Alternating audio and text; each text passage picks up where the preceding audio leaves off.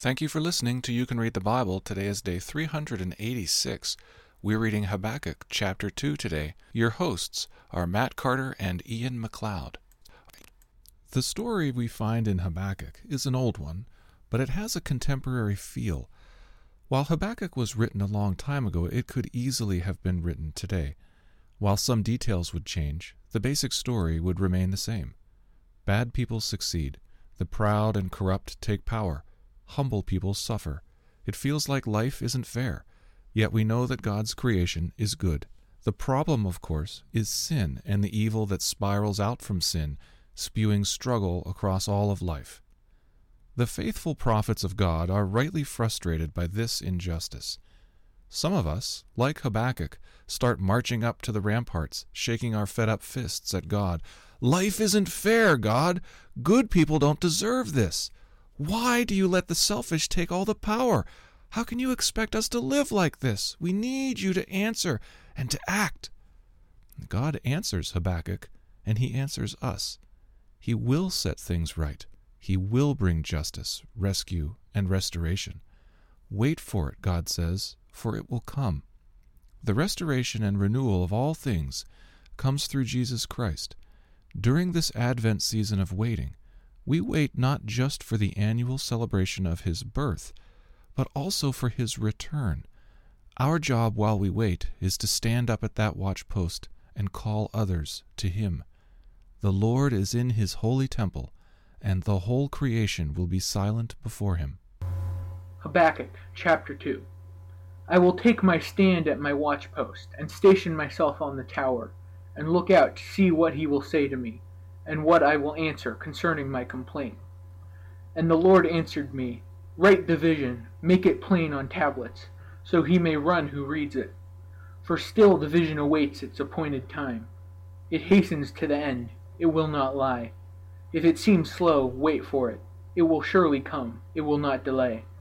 Behold, his soul is puffed up, it is not upright within him, but the righteous shall live by his faith. Moreover, wine is a traitor, an arrogant man who is never at rest.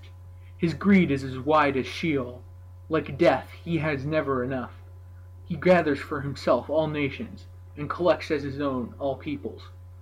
Shall not all these take up their taunt against him, with scoffing and riddles for him, and say, Woe to him who heaps up what is not his own, for how long? And loads himself with pledges. Will not your debtors suddenly arise, and those awake who will make you tremble? Then you will be spoil for them, because you have plundered many nations. All the remnant of the peoples shall plunder you, for the blood of man and violence to the earth, to cities and all who dwell in them.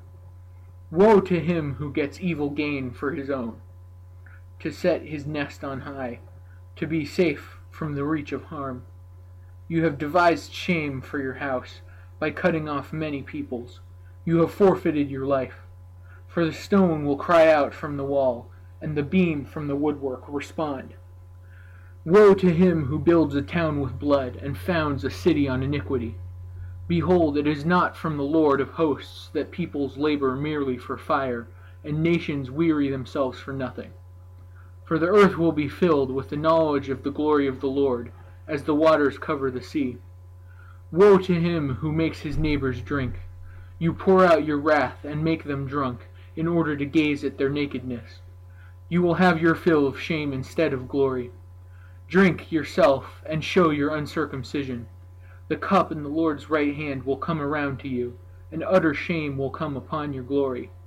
The violence done to Lebanon will overwhelm you, as will the destruction of the beasts that terrified them, for the blood of man and violence to the earth, to cities and all who dwell in them. What profit is an idol when its maker has shaped it, a metal image, a teacher of lies? For its maker trusts in his own creation when he makes speechless idols. Woe to him who says to a wooden thing, Awake, to a silent stone, Arise. Can this teach? Behold, it is overlaid with gold and silver, and there is no breath at all in it. But the Lord is in his holy temple. Let all the earth keep silence before him. Thank you for listening to You Can Read the Bible.